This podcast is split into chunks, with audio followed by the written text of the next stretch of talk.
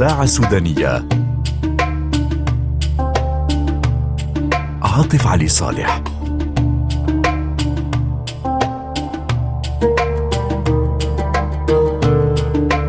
تحية لمستمعي مونتي كارلو الدولية وتحية خاصة لمستمعينا في الخرطوم. وأنتم تتابعون برنامج ساعة سودانية ثقافة وسفر وقضايا اجتماعية بالتعاون مع الوكالة الفرنسية لتنمية الإعلام في السودان.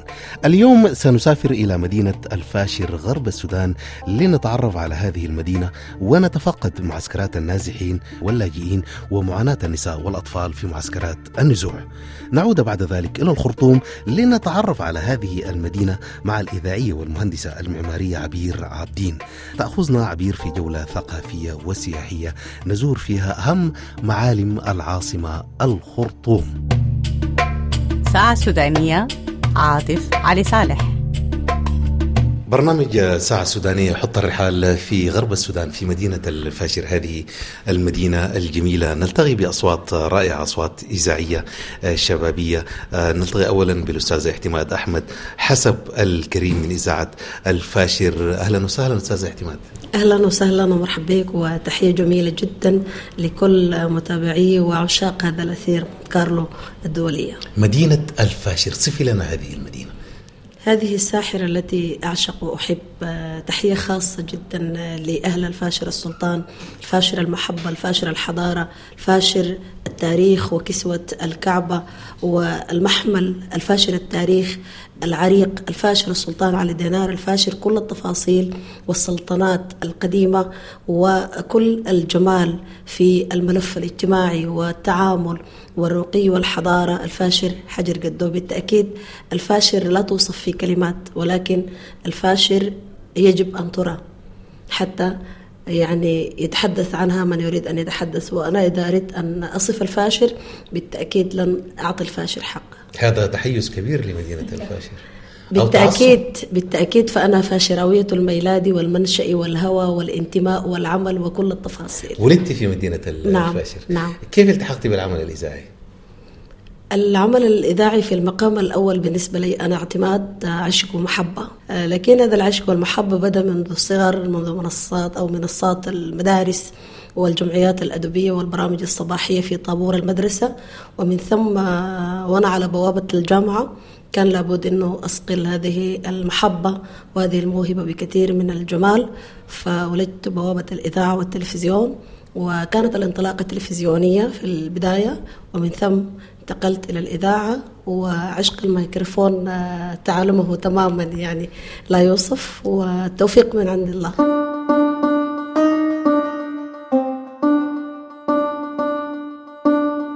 بكرة أحلى. عنوان جميل وعنوان متفائل فعلا وكل من يستمع لهذا العنوان سيتابع البرنامج بطبيعة الحال بما فيه من روح التفاؤل من هذه الطاقة الإيجابية المتفجرة في العنوان. وشاركتي بهذا العمل الجميل قبول الآخر واحدة كانت من برامج بكرة أحلى. نعم بكرة أحلى.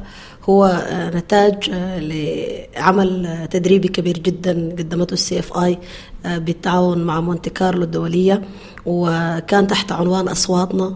وهذا المشروع اللي ركز على جودة المحتوى باعتبار إنه المحتوى هو الجوهر اللي من خلاله بنسعى كلنا لتحقيق أهداف هي مربوطة بالمتلقين. فمن خلال هذا التدريب كان هنالك تنافس لعرض مجموعة أعمال و ولدت فكرة بكرة أحلى وبكرة أحلى كانت أمنيات وأشواق في وطن يسع الجميع باعتبار أن هذا السودان الآن يعاني من تشظي يعاني من جراحات كثيرة جدا يجب أن تبرأ. فكان برنامج بكرة أحلى هو الحلم في أن يتداوى هذا الوطن وأن تشفى هذه الجراحات. وقصدت أن تكون كل الأشياء الجميلة داخل بكرة أحلى. هي التنادي بتسامح بقبول آخر بمحبة بتعايش بالتوافق بكثير جدا من الأشياء اللي ممكن أن تبني الوطن قبل العقول والأفكار. قصدت أن تكون القلوب هي الأساس في بناء هذا الوطن من خلال حمل الخير لبعضنا البعض وقبولنا لبعضنا البعض. وكان قبول الآخر هو النقطة بتاعت الانطلاقة.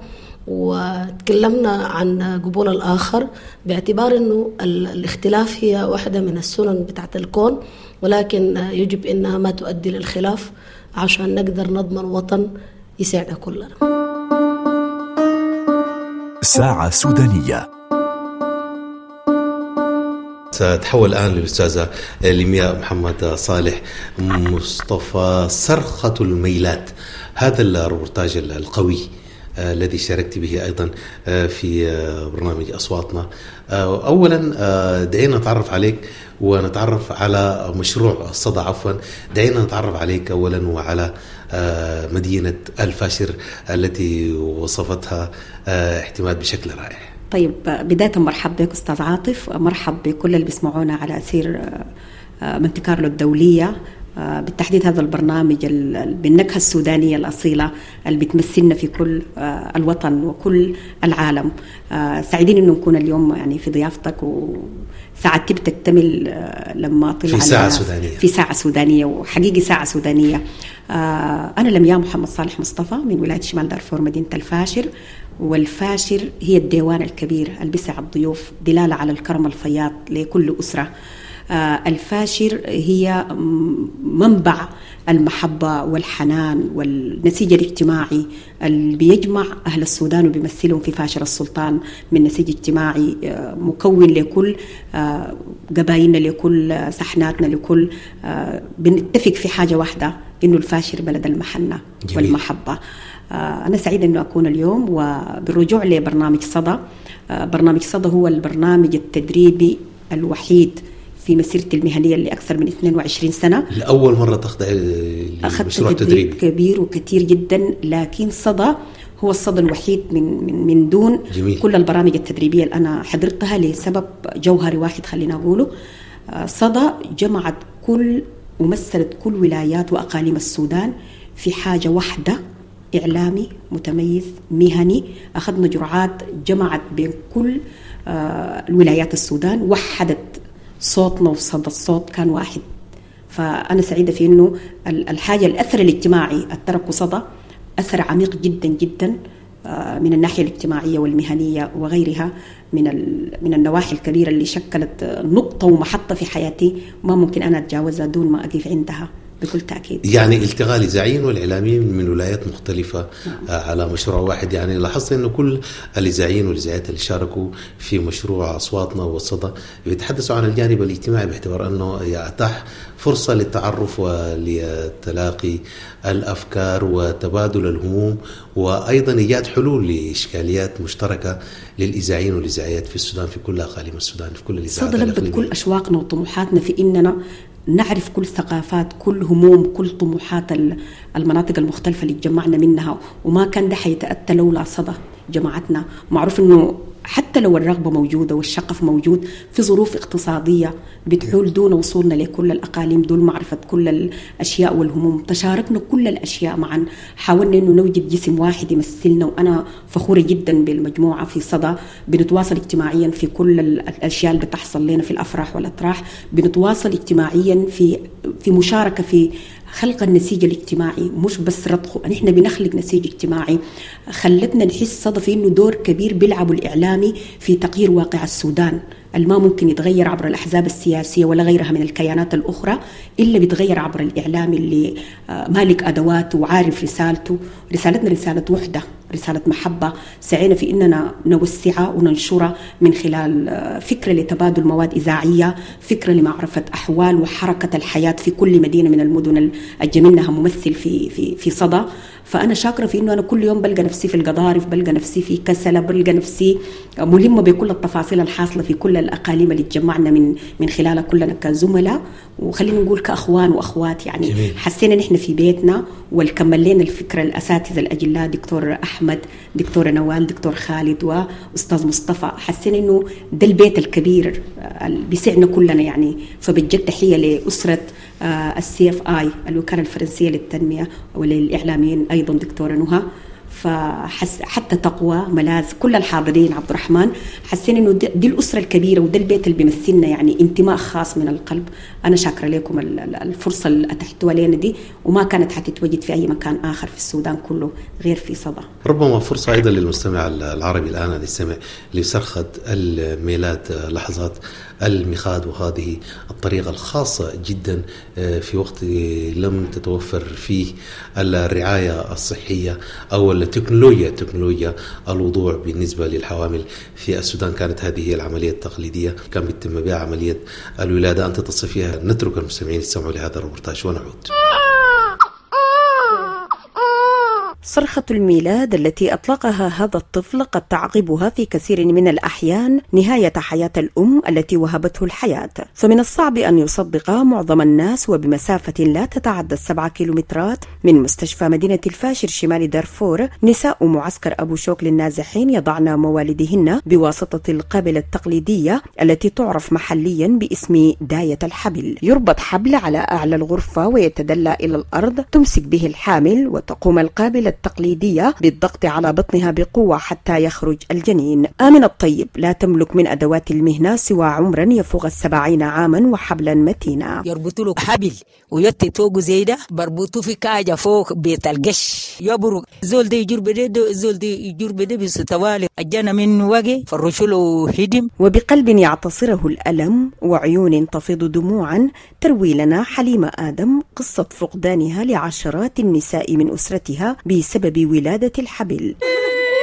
أنا أختي شقيقتي وفت من ايتيرا برضو بن دبا برضو وفت بحادث الولادة الهبل. وعن المخاطر الصحية للولادة عن طريق دايه الحبل يقول الدكتور مجيب الغالي اختصاص النساء والتوليد بمستشفى الفاشر. ممكن يكون في نزيف ما بعد الولادة وفي بعض الأحيان بيحصل التفاف بالنسبة للحبل السري حول الجنين وبتكون في صعوبة في نزول المشيمة. في كل عشر وفيات أثناء الولادة هنالك سبع وفيات ناتجة من مضاعفات الولادة التقليدية بالحبل. ولكن الحظ يحالف بعضهن هذا ما حدث مع السيدة آسيا أبكر وتنقام لي بالليل وداية الهبل جارتي نادو لي. طوالي ولا داني؟ الأوضاع الاقتصادية الصعبة جعلتهن يفضلن القابلة التقليدية بالإضافة لأسباب أخرى تعددها فاطمة محمد مديرة مركز التغذية بمعسكر أبو شوك. بعد المسافة من المعسكر للمستشفى والمواصلات والحوافز اللي بتاخدها الداية القانونية والجحل وعدم الوعي استوقفتني نظرات تائهة لنساء بالمعسكر فسألتهن عن رأيهن في ولادة الحبل فقلنا بنرفض ولادة الحبل رفض باب فيه مخاطر كثير ممكن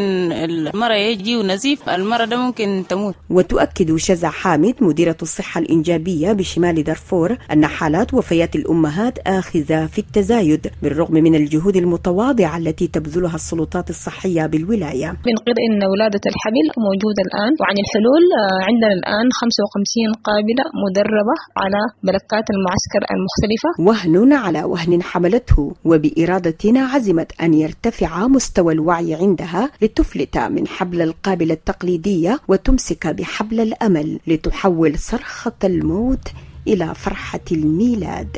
لمياء محمد صالح ولاية شمال دارفور لإذاعة مونت كارلو الدولية.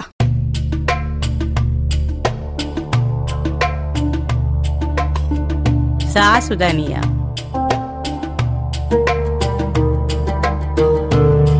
استمعنا اذا لهذا الروبورتاج صرخة الميلاد للإذاعية لمياء محمد صالح. ما هو انطباعك بعد أن خلصتي هذا الروبورتاج؟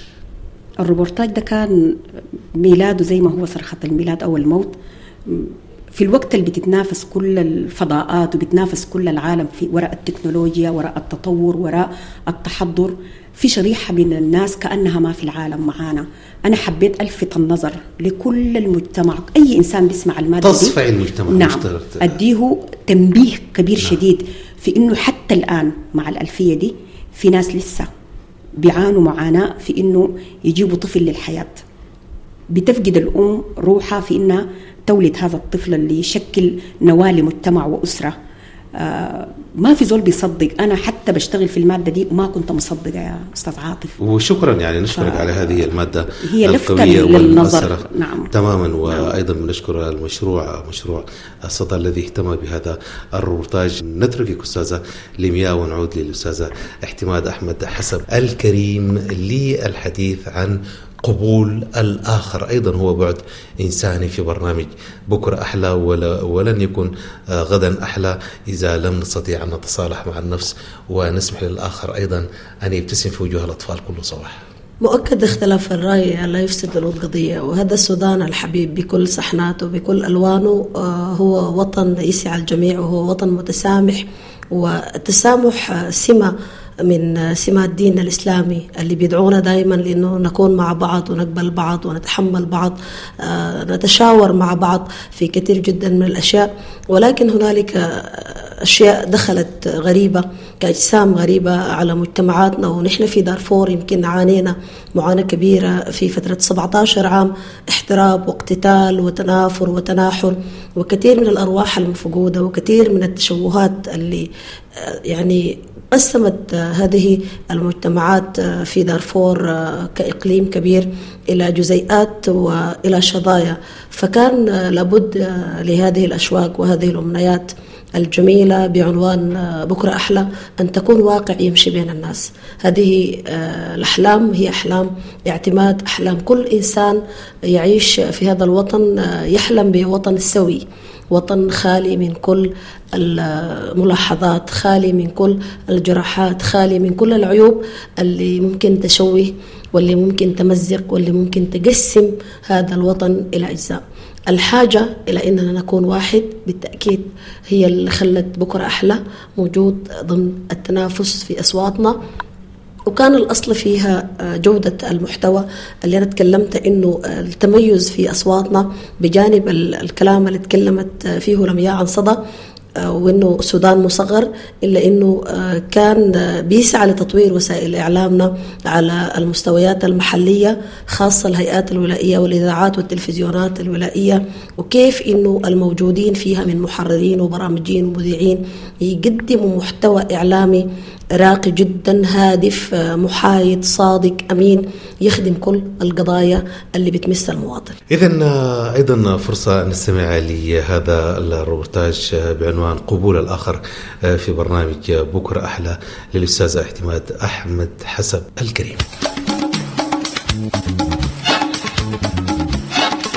ولنا سعيدين إن نتكلم عن عيشتنا مع بعض وتعايشنا السلمي ونحن خلينا نرجع نشوف التقرير ده ونتواصل. إن الطبيعة البشرية مجبولة على الاختلاف والتنوع فما البشر إلا شعوب وقبائل مختلفة العادات والمعتقدات تتعارف وتتآلف. وعليه فإن الأصل أن لا يشكل الاختلاف تهديدا وأن لا يثير مخاوفا. والأصل هو عدم الشعور بالذعر بسبب الاختلاف في الرأي والفكر. وهذا الاختلاف جعل من التنوع لوحة فنية تمازجت فيها الألوان والرسومات وتناسقت فأخرجت لوحة بديعة. والإنسان بطبيعة تكوينه خاضع لقانون الاختلاف فتختلف أفكاره وتختلف قناعاته ورغباته خلال رحلة حياته. وهنا تطرح التساؤلات. إذا كان الإنسان كوحدة صغيرة مكونة للمجتمع البشري يمتلك الكثير من الاختلاف والتناقضات في داخله فلماذا لا يقبل الاختلاف مع الآخر؟ ولكي نقبل هذه الفكرة ونفهمها لابد من تعريف ودراسة الآخر ومن هو الآخر؟ الآخر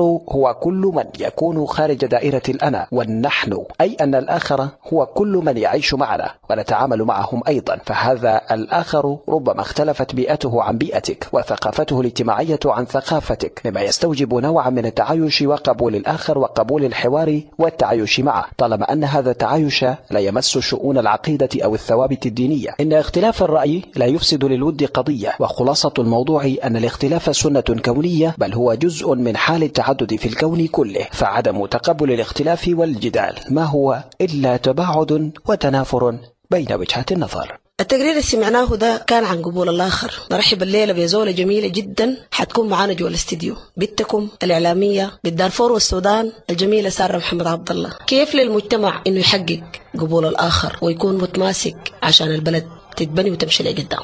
يخيل لي الناس تحترم بعض. ترجع تحترم بعض يعني والناس الأصل- كل القيم القديمة صحيح. الجميلة. و... والناس لو رجعت لتاريخها حتمشي صح. يعني نحن بتلقي إنه آه، في ناس زمان عندنا تحديدا في دارفور في كثير من أشكال العلاقات الناس بيناتهم بيقول لك ده حلف الدم مثلا. السلام علاقات إنسانية أيوة علاقات جميلة. إنسانية. يعني تلقي الزول ما من, من نفس البيت شجرة العائله ما واحدة جذورهم ورا جدة ما واحد لكن بيعيشوا في إخاء وصادق لأنهم هم بيقعدوا مع بعض خلاص بيلتزموا تجاه بعض استطلاعاتنا حتكون من جوا السوق الفاشل الكبير. شنو جوا الناس اللي حيقولوا لنا في بكرة أحلى الليلة؟ نرجع للزمان إن شاء الله وتكون ال- ال- الأوضاع باستقرار وزي الزمانك، الزمانك كانت سمح الأوضاع سمحه والناس ذات قلوب طيبة، نتمنى هسه برضه يرجع بنفس الظهر. الناس برجع. الناس برجع الناس لو رجعوا لله والناس بقت بخاف من الله وبعرف الحلال والحرام برجع زي الزمن. بس كان زمن جميل كان الناس بخاف الله وما في زول بيشيل حق الزول وما في زول وقت زول. لكن هسه هسه هو ما في محاسبة. لو الناس بحسبوه ما زول بعرف الله وبعرف الحلال والحرام. الناس برجع زي الزمن قلوب ما برجع زي الزمان. الزمان ناس قلوبهم بوي. وعايشوا في بيناتهم. أخيهم كان جاي ولا عنده شغل بعيشوا كان جيت قلت ولا عندي دقيق بدو كان قلت ولا عندي شغال الملاها بدو أسمع أوري لكن هسه ليه؟ هاي كل دول علي رقبتي. نحن دايرين نكون زي الزمان القلوب تكون طيبة ونحن نكون ناس طيبين والحياة تكون راخية ونعيش بعمل. ولا يدينا السلام كمان.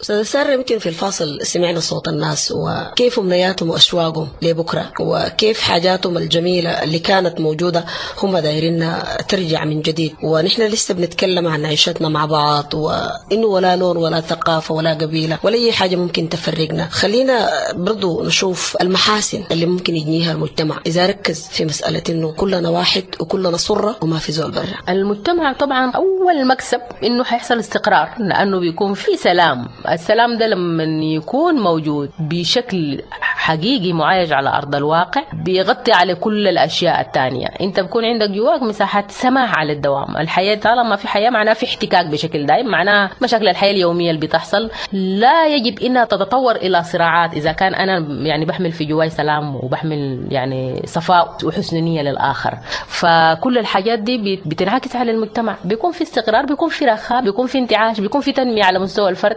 دارفور بلدنا جميل ولا بتفرز قبيلة. قرى والفرقان جوا اليوم بنشيلها والفرقان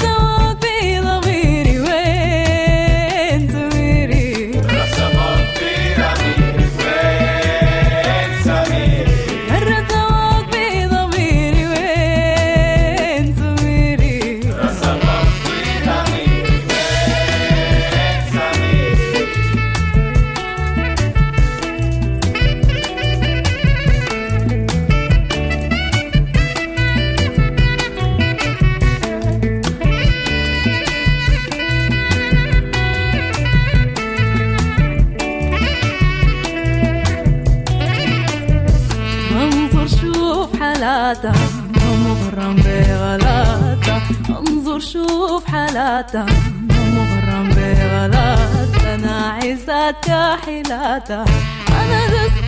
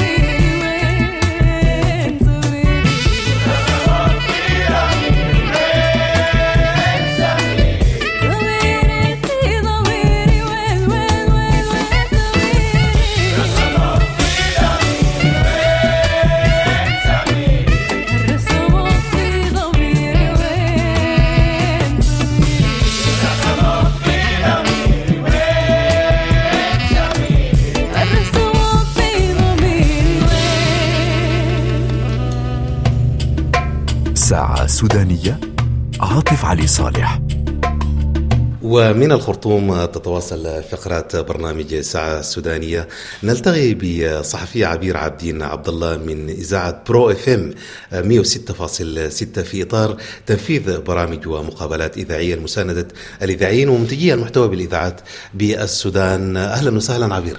أهلا بك. إن شاء الله يا رب دائما أيامكم تكون جميلة وسعيدة. استمعنا لروبورتاج الخرطوم. هذا الروبورتاج المهم سنستمع له بعد نهاية هذه الفقرة. لماذا اخترت الخرطوم؟ للحديث عنها في هذا الروبورتاج الخرطوم يعني ممكن نقول تفاصيلها كثيرة جدا ومختلفة وفي عدد كبير جدا من الناس اللي هم ما عارفين عن الخرطوم. وكونه أنا من الخرطوم آه، شخصيا حبيت أتكلم عن تفاصيلها عن المناطق عن الشخصيات المهمة عن الآثار اللي يعني اللي كانت موجودة خصوصا مثلا آه، زي الثورة السودانية اللي كانت شرارتها من أماكن كثيرة جدا من السودان والخرطوم كان عندها دور كبير جدا. ومن هنا جاءت الفكرة الأساسية للخرطوم. خلينا نبدأ بالمناطق الأثرية.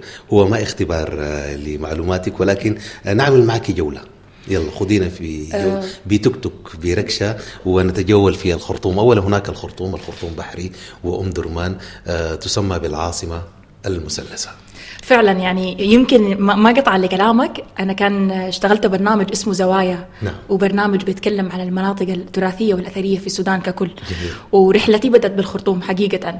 آه، كان صورت في وزارة المالية. ك- كنا حبينا نتكلم عن وزارة المالية كمنطقة تراثية ومنطقة كان آه تم إدراجها آه في قائمة اليونسكو آه للتراث. صورت أيضا في القصر الجمهوري وتفاصيله المختلفة. الكنيسة اللي تحولت لمتحف بداخل القصر الجمهوري. ممكن مناطق كثيرة جدا موجودة في الخرطوم. هي مناطق الناس هناك كنيسة داخل ال- القصر الجمهوري. نعم في كنيسة داخل القصر الجمهوري لكن خلال ال 30 سنة اللي فاتت نعم. هي تحولت من كنيسة أصبحت متحف ويسمى حاليا بمتحف القصر الجمهوري عنده أيام معينة للزيارة لكن آه لسه ملامح ال- المكان يعني متأثرة آه بالكنايس بتصميم الكنايس ال- الزجاج الموجود ال- ال- التفاصيل اللي ممكن نقول متعارف عليها بشكل كبير جدا يعني. نعم. يلا خذينا إلى منطقة أخرى. آه ممكن نمشي ل ممكن نمشي لأم درمان. جميل. بتفاصيل العاصمة الوطنية. العاصمة الوطنية بتفاصيل المختلفة. شوارع أم درمان يعني أنت بمجرد ما تدخل أم درمان بتحس نفسك أنك أنت في السودان القديمة. بتشوف السودان في ملامح الناس بتشوف في تفاصيلهم ببساطتهم آه، في كل دكان في من ناصية في كل حي. بتشوف آه، آه، البسطة بتشوف بيت الخليفة هو من أهم معالم مدينة أم درمان تقريبا. فعلا بيت الخليفة من أهم المعالم وحاليا بيتم آه، إعادة ترميمه. يمكن دي واحدة من الحاجات المهمة جدا وفي السودان بنحتاج بشكل كبير جدا إنه إحنا نسلط الضوء على المناطق التراثية والأثرية. يمكن عشان كده جات الرغبة مني أنا كعبير إنه أنا أصور الأماكن دي أو أتكلم عنها بصورة مستمرة يعني, يعني مدينة أم درمان هي من المدن اللي استحوذت على الكثير من الأشياء التاريخية. وأيضا الإذاعة والتلفزيون آه، المقر الرئيسي موجود في مدينة أم درمان. فعلا. عندك تفسير للمسألة دي ولا ما طرحتي هذا السؤال؟ بصراحة ما طرحت على بالي. يعني ما جاء على بالي السؤال ده قبل كده نعم. لكن يعني خليه في الروبورتاج القادم. يعني لماذا الإذاعة والتلفزيون في مدينة أم درمان؟ ويسمى تسمى إذاعة أم درمان تلفزيون أم درمان. فعلا. يعني ناس الخرطوم والخرطوم بحري ليه ما زعلوا من القصة دي؟ فعلا سؤال منطقي وممكن يكون روبورتاج لأنه ده. وقت الأسئلة للأسف الشديد في السودان وقت الأسئلة فعلا. حتى الأسئلة الصعبة اخترتي الروبورتاج لأنك أنت من الخرطوم فقط نعم وبرضو يعني كان عندي رغبة إنه أنا أكلم الناس نعم. يعني دائما بحب آه، أحكي قصص الأماكن بالنسبة لي الخرطوم هي عبارة عن قصة كبيرة جدا الناس ما عارفة عنها حاجة جميل. أو الناس بتعرف تفاصيل مبسطة جدا الخرطوم بالنسبة لنا ما بس جامعة الخرطوم أو شارع الجامعة أو التفاصيل اللي بتظهر دائما في منصات التواصل الاجتماعي أو آه، في التلفزيون أو غيره. الخرطوم أكبر من كده بكثير يعني لو جينا نتكلم عن الأحياء المختلفة زي ما هو موجود في الريبورتاج آه، ذكر دكتور أبو عبيد البقاري عن أحياء موجودة من قدم الزمان.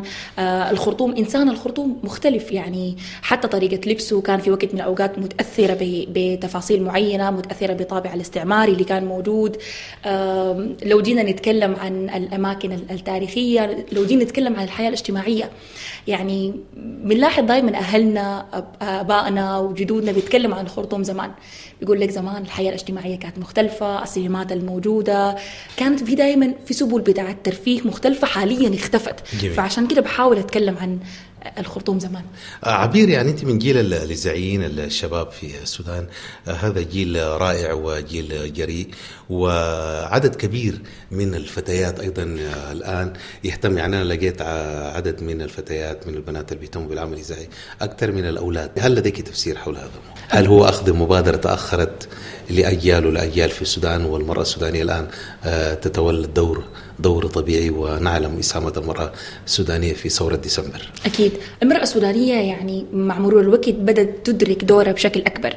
وبدأت تدرك إنه هي عندها وجود بشكل كبير جدا في المجتمعات وعندها أثر هي بتأثر وصوتها بيوصل للعالم ككل ما بيوصل بس للمجتمع السوداني. وزي ما أنت ذكرت ثورة ديسمبر المجيدة يعني يمكن كانت زغروطة واحدة كانت كفاية جدا لأنه هي آه، تشجع شعب كامل بأنه هم آه، يتواجدوا في مكان واحد أو غيره. المرأة السودانية ككل يعني هي مؤثرة بشكل بارز وهي موقنة أنه هي آه، عندها رسالة واضحة جدا قادرة توصلها للناس قادرة تأثر في المجتمع قادرة تغير من تفاصيل كثيرة موجودة في المجتمعات قد تكون آه، تفاصيل خاطئة أو تفاصيل عندها علاقة بالعادات والتقاليد توارثناها عبر الأزمان لكن هي محتاجة لتغيير آه، لتغيير من جذورها. والمرأة هي قادرة أنه توصل آه، صوتها بالتأكيد. يعني أنا ممكن أقول يعني أنت حبا في الإذاعة اخترتي العمل الإذاعي؟ حبا في الإذاعة. يعني أنا من عمري ست سنين أنا بشارك في الإذاعات وأنا يمكن ما. ما كنت عارفة بقول شنو. الوالدة كان عندها أثر كبير. وجدير بالذكر إنه أنا أقول لك إنه أنا مهندسة معماريه جميل. خريجة من جامعة السودان تخرجت بالدرجة الأولى. لكن تركت كل هذا ورائي. حبا في الإذاعة. يعني ابتديت بالإذاعة آه، حاليا عندي برنامج في سودانية 24 حاليا أنا بعمل في آه، إنتاج المحتوى لبودكاست سوداني إن شاء الله حيكون موجود خلال الفترة القادمة. آه، بالنسبة لي عن الموضوع ما هو الموضوع؟ عندي بودكاست اسمه يوميات في روزا. طيب يوميات روزا. في روزا. روزا. روزا هي دي الحفلة السودانية حفلة المواصلات. نعم. بيكون مكتوب فيها بورا روزا. فكرتي إنه الحفلة ذاتها حفلة المواصلات كل الناس الموجودين فيها كل شخص عنده قصة مختلفة. جميل. في شخص آه، عنده مشكلة في بيتهم في شخص عنده مشكلة في في في الجامعة بتلقى أعمار مختلفة بتلقى طبقات اجتماعية مختلفة. كل يوم أنت بتركب المواصلات بتلاقيك ما أقل من ثلاثة لأربعة قصص مختلفة. جميل. فليه أنا ما أحكي القصص دي واعكسها بطريقتي؟ بكتابة بسيطة وبكتابة جميلة. آه، أقدر أوثق للمواصلات السودانية خصوصا إنه أنا يعني بركب المواصلات كل يوم بكل بساطة. جميل وبتسمعي قصص كثيرة. قصص آه، بشوف مشاهد عبر الشباك بسمع أغاني آه، سودانية بتحرك مشاعري جميل. بشكل كبير. جميل. فيوميات في روزا هي قصص السودان لكن في حافلة. يوميات آه، روزا قصص في المواصلات العامة في السودان. عبير يا ريت تعطينا نموذج من فكرة هذا البرنامج. جدا ولا يهمك. يعني أنا كنت في واحدة من حفلات الخرطوم خط بري. للناس اللي كانوا موجودين في الخرطوم. فشاهدت الموقف ده وبناء عليه كتبته ويطول النقاش بين طفلتين لا يتجاوز عمرهما الإحدى عشر عاما. تحمل إحداهما كيسا من الحلوى ماربيلا وهي ترتدي رداء بني جديد. أظن أنها كانت تسمع صوت الحلوى في فمها وتعلو على وجهيهما ابتسامة النصر لأنهم حصلوا عليها في نهاية المطاف المتعب. رحلة اليوم التي تبدو ظاهرة للعيان. عباءة متسخة مليئة بالغبار وحذاء يبدو أنه عانى من المشي الكثير. جابها في الطريق ما يكفيه لليال كثيرة. فيقاطع كل ذلك. صوت البائع وهو يهز قطعا من النقود وينتظر أن يرسيا على بر. خاصة بعد أن قام بسكويت الويفر بالغمز لهما وهو في منتصف الحاجيات. تحسسا جيوبهما. وقلبا حقيبتهما الصغيرة المتهلهلة رأسا على عقب ليعرفوا حينها أنهم لا يمتلكون سوى سبعون جنيها. قطع البائع كل ما يجول في خاطرهما ليكسر أحلامهما المحلاة بقطع المربلة المدورة الغنية بالشوكولاتة. ليقول المربلة دي بمية جنيه. ليعم الصمت لثواني بسيطة شعرت وكأنها كانت نهاية العالم. وفي منتصف كل ذلك أوقظني سائق الحافلة بصوت خشن. بري أخ أرح مارك مارك. لأترك المشهد ورائي ببساطة وتعلو في خاطري كل الأسئلة الحزينة. إلى متى سنظل نؤجل أحلامنا المدفوعة من العمر من الشهوة من الشعور؟ إلى اللانهاية؟ حلم وقطعة مربلة هزت بداخلي كل مشاعر الخوف والشجن حكايات روزا الجميلة على إذاعة مونتي كارلو الدولية الإذاعية عبير عابدين عبد الله. شكرا لك على هذه الإطلالة عبر أثير مونتي كارلو. شكرا عظيما.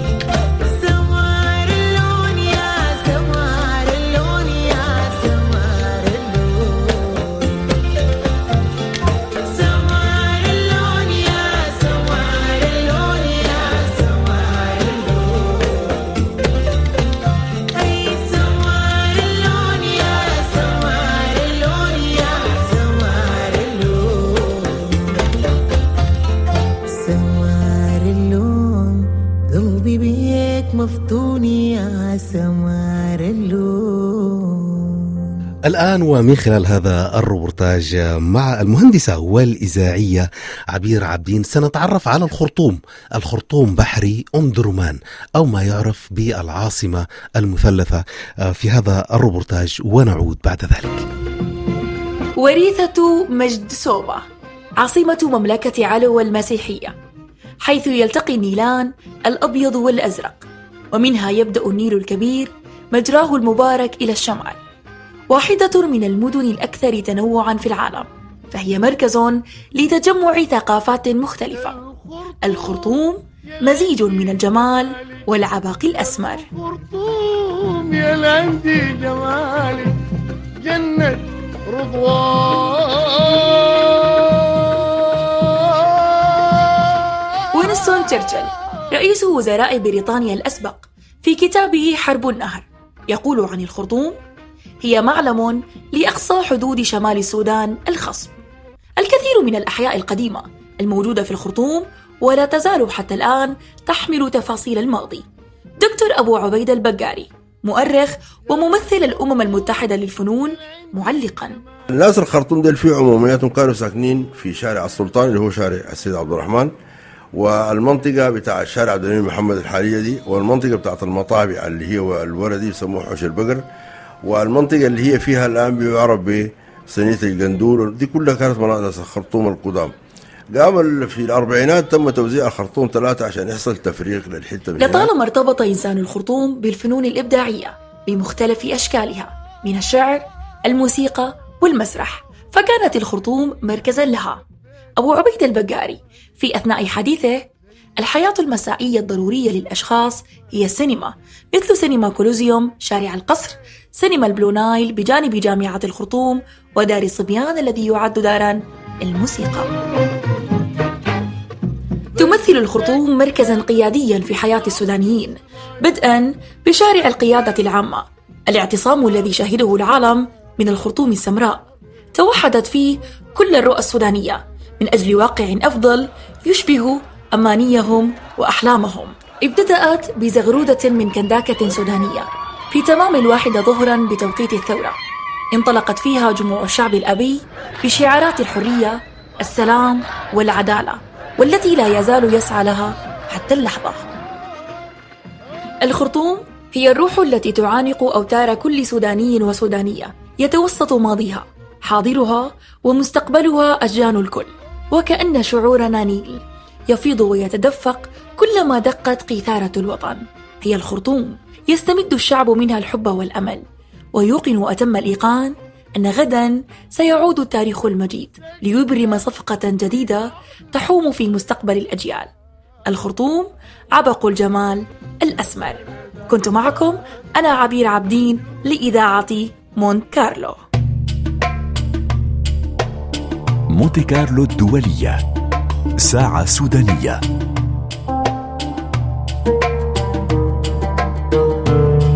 في برنامج ساعة سودانية التقينا بالمبعوث الخاص للأمين العام للأمم المتحدة في الخرطوم السيد فولكر بيرتس الذي تحدث لبرنامج ساعة سودانية عن واقع السودان الذي فقد الكثير من آه، الثروات ومن الأمن في السنوات الأخيرة لعدم وجود حكومة فعالة ومتفق عليها من قبل السودانيين. وتحدث أيضا عن اتفاق الإطار الذي وقع مؤخرا بين المكون العسكري والمدنيين في السودان. نستمع لهذا الحوار.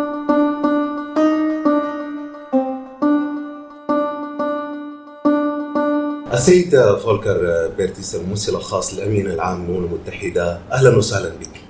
هناك حديث في المراكز البحثية المهتمة بالسودان بالشأن السوداني الحديث عن السودان كبلد مكون من عدة دول وأن هذه الدول هناك تباينات ثقافية وإثنية. وأيضا جغرافية.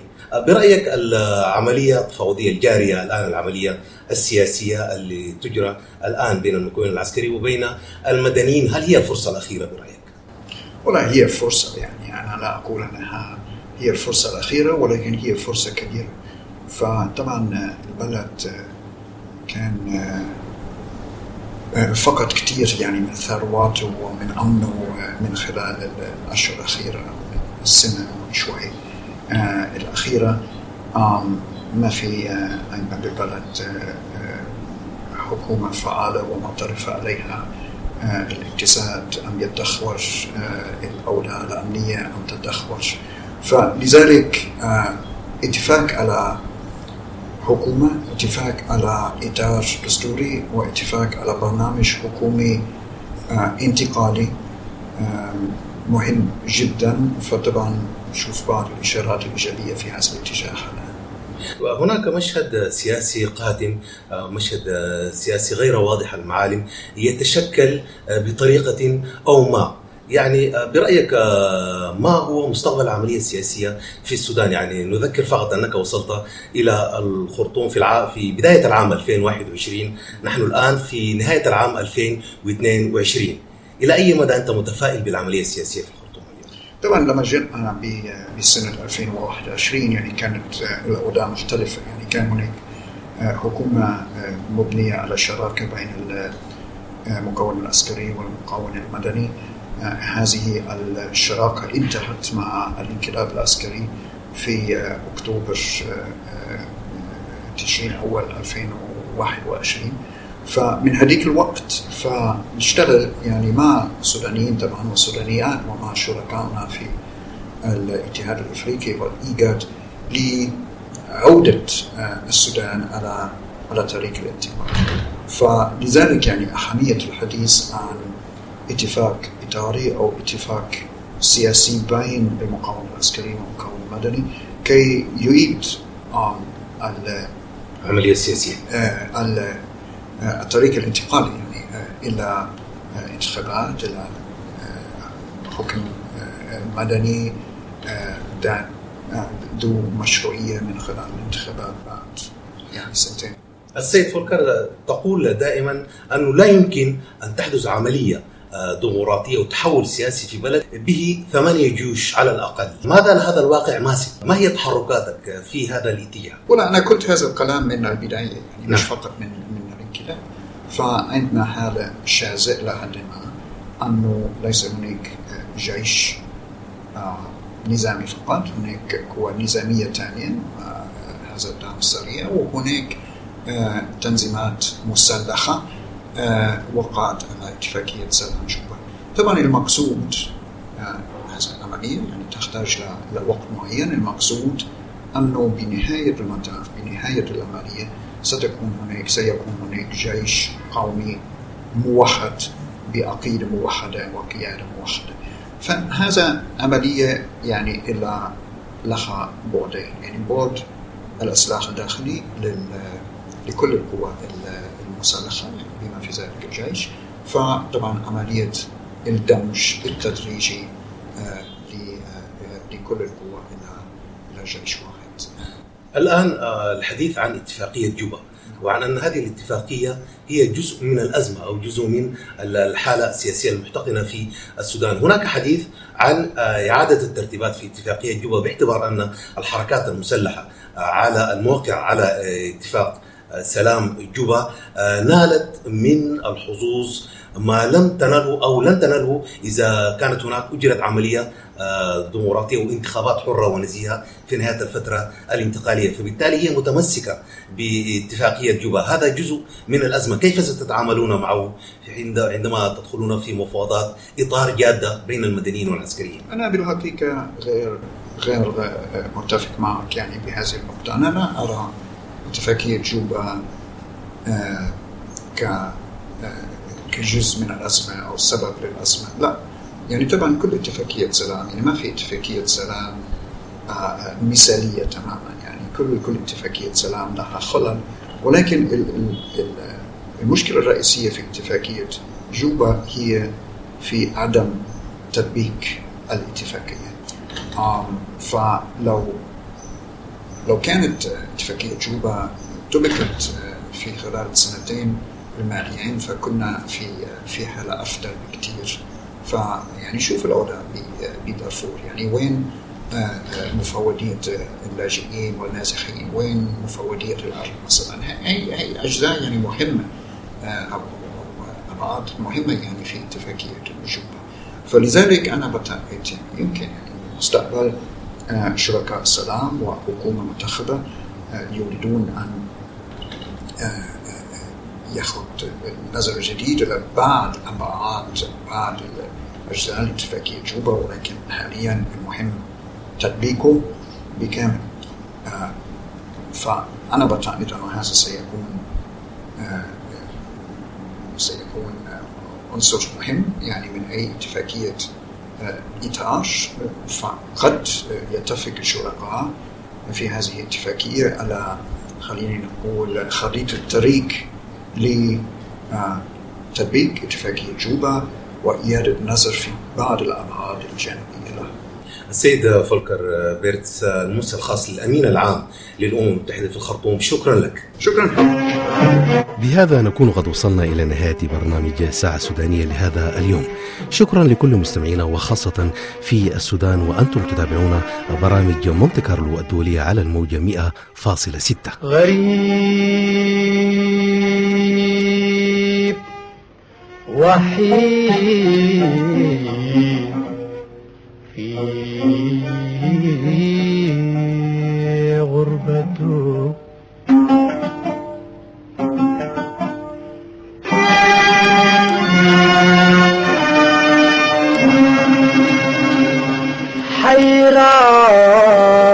حيراني كفكف دمعته